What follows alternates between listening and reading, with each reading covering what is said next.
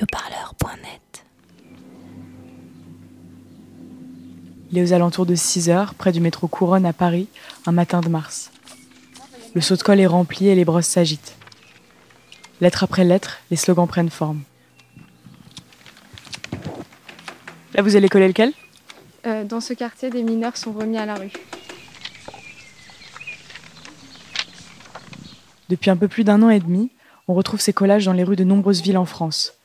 D'abord visant l'invisibilisation des féminicides, cet outil de lutte féministe s'est vite vu réapproprié par d'autres mouvements en vue de dénoncer de nombreuses oppressions. Des violences contre les personnes LGBTQIA, aux violences policières et racistes, à l'islamophobie d'État. Depuis quelques semaines, un nouveau mouvement de collage investit les murs de la capitale, Collage Refugees. Les membres du mouvement dénoncent notamment les conditions d'accueil indignes des mineurs non accompagnés et les politiques de l'État toujours plus répressives à l'égard des demandeurs et demandeuses d'asile. Pourquoi est-ce que c'est important de coller dans ce quartier en particulier Dans ce quartier, c'est là où euh, il y a le plus grand centre en fait euh, euh, du dispositif d'évaluation de la minorité de la mairie de Paris. Un centre qui est donc géré par la Croix-Rouge. Est-ce que vous pouvez nous en dire plus sur comment fonctionne ce dispositif d'évaluation de la minorité? Mais la Croix-Rouge, c'est tout simplement une association qui a répondu à l'appel d'offres du département, car le département a choisi de se décharger de sa compétence d'évaluation des mineurs, et du coup choisi de demander à, de demander à la Croix-Rouge de l'effectuer. Euh, et la Croix-Rouge effectue du coup à la place du département euh, des évaluations tous les jours euh, dans Paris. Elle reçoit euh, plus d'une une vingtaine, quarantaine de jeunes chaque jour. Et parmi ces jeunes-là, plus de les chiffres que l'on a, c'est plus de 70%, 80% sont rejetés leur minorité et donc sont remis, direct, sont remis directement à la rue. Ces euh, évaluations sont basées sur euh, très peu de choses. Ça dure très peu de temps. Il n'y a pas tout le temps des interprètes, donc ce qui biaise énormément l'entretien. Euh, et les arguments sont basés sur des choses totalement arbitraires et c'est des copies-collées. Les jeunes reçoivent des fiches de notification plus ou moins semblables, à quelques détails près, qui sont basées sur des choses totalement erronées, du type vous, êtes trop mature euh, pour qu'on puisse vous croire euh, sur votre minorité. Vous avez travaillé dans votre pays d'origine ou lors de votre trajet, donc on ne peut pas reconnaître votre minorité. Et tout un tas d'autres arguments de ce type-là pour justifier le refus de minorité. Et donc, c'est dédouané du fait qu'ils vont être mis à la rue, parce que de toute façon, ils ne sont pas considérés comme euh, mineurs. Énormément, énormément de jeunes, suite au refus de la Croix-Rouge, mettent en place un recours, chose qui est très compliquée déjà pour un jeune qui est en situation de précarité et dans une instabilité totale étant donné qu'il vit à la rue. Pour autant, beaucoup de jeunes euh, parviennent à mettre en place ce recours-là, et à la fin de leur audience, euh, il y en a beaucoup qui sont reconnus mineurs à la fin. C'est pour dire à quel point le département, via la Croix-Rouge, fait un travail horrible. Ils, mettent consciemment des jeunes, des adolescents à la rue. Et, euh, et il faut savoir que la mise en place d'un recours et toutes ces démarches-là, ça dure entre 5 à 15 mois, donc c'est très long. Donc les personnes qui y arrivent c'est au bout de longs et longs efforts. Et puis dans tous les cas, ils savent très bien qu'il y a beaucoup de jeunes qui sont réellement mineurs, mais qui vont abandonner l'idée de faire ce recours-là parce que trop compliqué, parce qu'il faut aller tenter sa chance ailleurs. Et ce qui est totalement normal, étant donné que sinon c'est 5 mois à 15 mois d'errance. Et pour les jeunes qui sont euh, pratiquement majeurs, c'est-à-dire qui, qui ont 17 ans et qui passent à la Croix-Rouge, le fait de mettre en place un recours, ça vaut pas la peine, étant donné que ça va être des heures et des heures perdues pour rien parce qu'au final, potentiellement, ils pourront bénéficier d'un, euh, d'un- d'une acceptation de minorité, sauf qu'il ne leur restera que 2-3 mois euh, avec l'aide sociale à l'enfance en foyer, et après ils seront remis à la rue. Donc toutes ces questions-là, c'est des c'est des questions qui sont que qu'on voit tous les jours. Les jeunes, les mineurs à la rue, on en voit tous les jours, on s'en rend pas compte, mais il y en a, il faut le savoir. Et c'est l'objectif du coup de, ce colla- de ces collages-là, c'est de rappeler ce que fait l'État, ce que fait le département et ce que fait aussi la Croix-Rouge, malheureusement. Je suis venu en France à presque 16 ans. Là, du coup, euh, je suis venu pour. Euh, C'était pas pour, euh, pour un choix, mais je suis venu en France parce que euh, il y avait, il y avait un petit problème dans ma famille. Abdoulaye a 19 ans. Il est arrivé en France en 2017 lorsqu'il était mineur. Après de nombreuses démarches, il a aujourd'hui obtenu son titre de séjour et a accepté de nous parler de son parcours. Quand je suis venu en France, c'était un peu chaud. Bah, je dirais, parce que je connaissais personne du tout. J'étais 15 euh, ans et voilà, presque 16 ans. Donc j'ai cherché un foyer. Ce foyer s'appelait Rue. Là, après, euh, j'ai fait quelques jours là-bas. Donc après, j'ai fait une reconnaissance avec une dame. Elle m'a posé des questions comme quoi, t'as quel âge et tout. Donc je, lui ai dit mon âge. Donc elle m'a dit, si le lendemain, elle va venir me voir là-bas. Après, elle est venue. Donc elle, m'en a parlé. Et après, elle m'a dit aussi, il y aura des autres mineurs ici à, dans le foyer. Et du coup, on va partir à la Croix-Rouge. Quand on est parti là-bas, ils nous ont posé des questions. Donc la dame, franchement, la dame n'était pas gentille avec moi. Donc euh, elle m'a posé des questions, comment je suis venu et tout. Donc je l'ai expliqué. Et après, euh, la dame, elle, elle était un peu énervée. Donc euh, après, elle m'a dit, par fin, elle m'a dit, je suis en train de la mentir. Je suis en train de mentir. Donc j'ai rien compris. Et après, ils m'ont dit d'aller chez le juge. C'était sur quelle base qu'ils ont nié ta minorité? La base qu'ils ont nié ma, ma minorité, je crois, la dame, elle m'a dit qu'il m'a taille. Elle a dit qu'il m'a taille. Et après, elle m'a dit encore que je suis trop grand. Vous voyez, que je suis trop grand. Et après, voilà, il n'y a que ça. Elle a dit que tu étais trop grand, donc elle a dit que tu pouvais pas être mineur. Elle a dit que c'est ma taille. C'est ma taille qui fait pas que je suis mineur. C'est comme ça, elle a dit. Donc, euh, et là, le monsieur qui m'avait accompagné, lui, il a dit, mais comment ça, c'est sa taille? Tu lui vois pas? Il regarde son visage et tout. C'est un enfant. Et là, avec le rapport de la Croix-Rouge qui disait que tu n'étais pas mineur, tu allé devant le juge quelques mois plus tard. On est parti chez les juges. Les juges, donc, ils m'ont posé la même question. Genre, euh, comme, comment je suis venu et tout. Les juges, après, les juges m'ont dit si je pouvais donner mon acte de naissance, ben, il va faire une analyse sur, euh, sur mon acte de naissance. Après, donné, j'ai donné mon acte de naissance au juge. Après, quand je suis venu, le juge m'a dit mon acte de naissance, c'est valable. Genre, c'est. Voilà, il n'y a, y a pas de problème. Donc à ce moment-là, tu as un avis négatif de la Croix-Rouge et un avis positif du juge. Donc il faut encore une troisième étape pour reconnaître ta minorité. C'est la, la troisième décision, c'était pour aller faire des, les tests aussi. Après, on est parti chez le juge à Paris. Donc après, on est venu, donc il y avait deux, il y avait une dame, moi je la connaissais même pas. Ils ont dit ouais, c'est mon avocat. Il y avait une autre dame aussi. Et après, par fin, ils ont dit, m'ont posé la question comment je suis venu et tout. Et après, ils ont posé la question à l'autre dame aussi. Et après, les deux dames, ils ont commencé à parler. Il y, avait une autre dame qui me défendait. Il y avait l'autre qui, voilà, qui, qui était contre moi. Et là, après, ils ont dit, ils vont nous donner le résultat après. Et le résultat été sorti. Donc, ils ont dit que je n'ai pas été reconnu comme mineur. Ils, ont, ils ont décidé que voilà, ils vont me délaisser. C'est-à-dire que j'avais aucun délai. J'avais aucun accès de faire un truc et tout. Non, c'est-à-dire que c'est fini, c'est fini. C'est-à-dire que tu dois partir. Même si tu vas dormir dehors, ils s'en foutent. Donc c'était comme ça. Après ça, il y a un monsieur qui t'a hébergé et une dame aussi qui veillait sur toi. Après encore de longues procédures, tu as été régularisé. Aujourd'hui, comment ça se passe pour toi? Bah aujourd'hui, bah ça va un peu, mais voilà. bon, moi je dirais ça va au niveau de la régularisation, mais euh, mentalement, psychologiquement, voilà, ça c'est resté peu dans ma tête. Parce que moi je trouve ça c'est injuste. Les gens ils vont dire que tu es mineur, tu n'es pas mineur, mais c'est pas ça. Mais franchement, ça me perturbe un peu dans la tête. Je me souviens, ça me fait mal au cœur. Moi, je trouve ça, c'est pas, pas normal.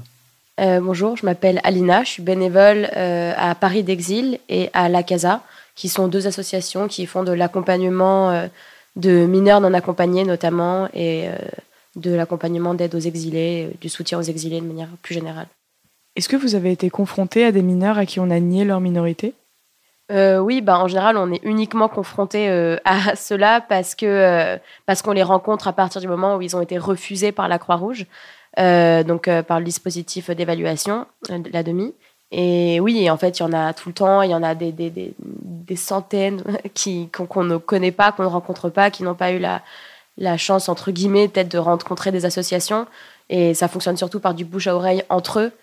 parce que les jeunes entre eux se croisent beaucoup, se rencontrent beaucoup dans, dans, différents lieux. Et surtout ceux qui, qui dorment dehors, qui du coup vont être menés à rencontrer différentes associations. Et, mais voilà, après, il y a toujours des, des, des, cas différents, certains qui sont évalués mineurs en, province et en fait euh, ils sont abandonnés parce que même quand la Croix-Rouge les évalue mineurs, les, les reconnaît, euh, il y a plein de cas. Parfois le parquet va, refuser, va dire on n'est pas d'accord, donc ils, vont retourner dehors. Euh, parfois ils vont être transférés, donc ils vont être reconnus mineurs à Paris, transférés en province. La province va refuser. Donc il y a plein de jeunes qui sont même en fait totalement perdus, qui comprennent plus s'ils ont été pris en charge ou non. Et même beaucoup beaucoup de prises en charge sont très sont très limites dans le sens où enfin, elles sont vraiment nulles, il n'y a aucune, aucun réel accueil. Euh, surtout pour des jeunes qui ont 17 ans, du coup ils se disent bah, c'est trop compliqué, tu as bientôt 18 ans, donc on t'oublie, on t'abandonne. Et même si c'est pas ouvertement dit comme ça, je reçois plein d'appels de jeunes par exemple qui vont me dire euh, coucou, je suis à l'hôtel, ça fait trois mois, j'ai pas d'éducateur ou d'éducatrice, j'ai pas d'argent, je ne mange pas. Euh, et on va leur dire que parce qu'ils ont été pris en charge, les associations vont pas leur, les, les aider de la même manière. Du coup, non, c'est sûr que même, même ceux qui ont, sont reconnus mineurs sont pas sont pas vraiment accueillis et l'aide sociale à l'enfance euh, ne fait pas du tout son, son travail. Donc euh, c'est vrai qu'on est confronté tout le temps euh, à des cas de, de, jeunes qui ne comprennent pas en fait une fois qu'ils sont là, qui se disent mais en fait on était parfois mieux dans les associations et donc c'est toujours très difficile quand quand certains jeunes sont reconnus mineurs par la juge enfin, au moment de leur audience après leur recours bah pour nous c'est entre guillemets une victoire parce que ça veut dire que c'est plus enfin c'est plus l'association qui le prend en charge ça veut dire que l'État va, va le prendre en charge. Mais en fait euh, ça nous arrive trop souvent et même tout le temps tout le temps tout le temps de continuer à les suivre euh, une fois qu'ils sont pris en charge. On parle de la violence d'être d'être euh, enfin d'avoir sa minorité niée mais en fait on voit que même quand la minorité est reconnue la violence persiste. Exactement c'est ça. Ouais en fait on, quand on parle on comprend que Tant qu'ils ne sont pas pris en charge, ils ne sont pas détendus. Quand ils sont pris en charge, ils le sont et ensuite ils réalisent que c'est compliqué et qu'il faut qu'ils appellent leur éducateur tous les jours, qu'ils aillent au, SEMNA, qui est un des bureaux de l'aide sociale à l'enfance, tous les jours pour réclamer, euh, rappeler leurs droits et rappeler leur existence. Euh, enfin, je veux dire, ça, ça, ça, ne termine jamais. Et maintenant, ils voient tous leurs copains qui ont été pris en charge par l'aide sociale à l'enfance et plein de jeunes qui se prennent des OQTF alors qu'ils sont en CAP et ils se disent, mais en fait, ça, s'arrête quand, quoi? Je veux dire, euh, c'est ouais, c'est extrêmement violent. Comment la situation des mineurs non accompagnés reflète la politique de l'accueil des personnes exilées en France? Euh, bah, Du coup, moi, je pense que ça reflète un peu le... la manière dont l'État détourne les lois. Charlotte fait partie du mouvement Collage Refugees depuis sa création. Parce que clairement, les mineurs euh, isolés, ils devraient être accueillis. Euh, c'est un des, des, des, principes fondamentaux des droits de, de l'enfance. Ils sont censés être protégés par l'État à partir du moment où ils sont seuls sur le territoire. Et en fait, ils, passent, ils détournent cette loi euh, en, les, en niant leur récit et du coup en, en niant leur minorité et en essayant au max de les faire passer du côté de la majorité. Donc euh, c'est un gros... Euh, ça reflète pas mal la manière dont les lois sont utilisées et par qui elles sont... Enfin, qui les applique quoi. Donc voilà. Pour moi, le problème, c'est l'État quoi tout est, tout est compliqué et, rien n'est fait pour rendre le, le, chemin accessible et facile. Et je veux dire, je comprends même pas que quelqu'un qui arrive et qui ne parle pas français, euh, je veux dire, c'est quasiment impossible de, réussir à savoir quelle, quelle procédure entamer, sachant que même nous, on a des réunions interasso tout le temps pour en discuter, pour faire le point. On a des, des, des groupes de conversation pour se donner des conseils sur voilà telle ambassade c'est comme ça, telle ambassade c'est comme ça, euh, tel tribunal ceci. Euh, je veux dire, on échange beaucoup entre nous parce que c'est compliqué et parce que dès que quelque chose est enfin compris, on a l'impression que c'est tout de suite modifié pour que pour qu'en fait on comprenne rien et qu'on doive recommencer. Et, euh, et, maintenant on le voit avec la préfecture de police et les demandes de rendez-vous. Je veux dire, on ne peut même plus avoir de rendez-vous. Il n'y a plus de rendez-vous. On ne peut pas prendre de rendez-vous pour des titres de séjour. Donc c'est encore une autre étape, c'est-à-dire que c'est même pas que le titre de séjour se voit seulement refusé, c'est que ils n'ont même pas accès à la préfecture et ils n'ont pas le droit d'y rentrer. même pas l'État. En fait, c'est ça le problème. C'est pas que l'État ne fait rien, c'est que l'État fait contre eux. Et c'est ça le plus difficile, je trouve. C'est que vraiment, c'est c'est pas qu'il ne fait rien. Il fait et il fait tout pour leur, les empêcher d'avoir accès à leurs droits. Et, et c'est ça la plus, la, la, en fait, le vrai problème, c'est qu'on pas l'État ne fait rien, il n'est pas au courant. L'État sait très bien, ils ont les chiffres, ils les voient, Et, voilà, ils, ils n'en veulent pas, quoi.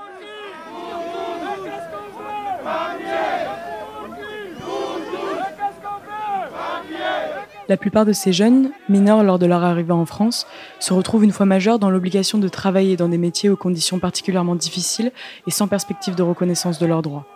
Mardi 16 mars, devant le ministère du Travail à Paris, des collectifs de sans-papiers se sont mobilisés lors d'un grand rassemblement pour une régularisation massive et humanitaire.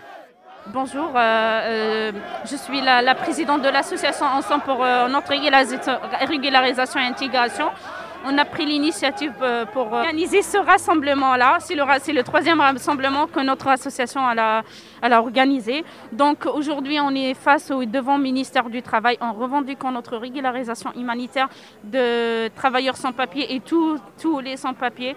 Voilà, euh, comme j'ai dit tout à l'heure à ma prise parole, euh, c'est les sans-papiers qui ont été en première ligne face à la, la pandémie. C'est des éboueurs, des auxiliaires de vie, des femmes de ménage. Ils ont travaillé, ils ont donné beaucoup plus. C'est par humanité. Voilà cette, pandémie, elle a touché tout le monde. Nous aussi, on est des êtres. Nous aussi, on a touché par le, par le Covid-19.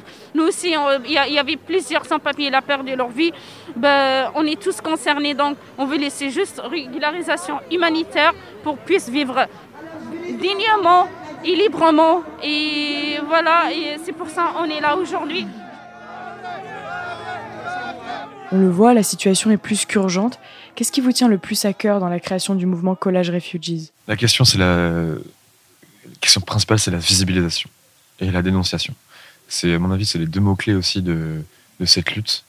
Et pour, pour mettre au, au devant de la scène euh, toutes ces questions-là, euh, qui sont prépondérantes, que ce soit bah, voilà, les collages pour les, contre, contre les féminicides, euh, et même, bah, voilà, c'est le même objectif aussi euh, de coller euh, en faveur des, personnes exilées. C'est vraiment révéler toutes ces choses-là, les dénoncer et les mettre aux yeux de tout le monde, quoi. Pour que tout le monde puisse prendre connaissance de ça et y faire face aussi. Parce qu'il y a beaucoup de. Bah voilà, il y a déjà il y a cette politique d'invisibilisation qui encourage euh, bah, déjà à, l'ignorance. Et puis un déni gigantesque aussi. L'objectif, c'est de revendiquer euh, un accueil digne et humain pour ces gens-là et que ce soit mis en place. Parce que c'est c'est une base en fait. C'est une base d'humanité, de solidarité. Cette détermination-là, euh, elle est, elle est infinie au final. Tant que tant qu'on n'aura pas ça, euh, on sera toujours là. On a, on a tout Paris à redécorer en fait.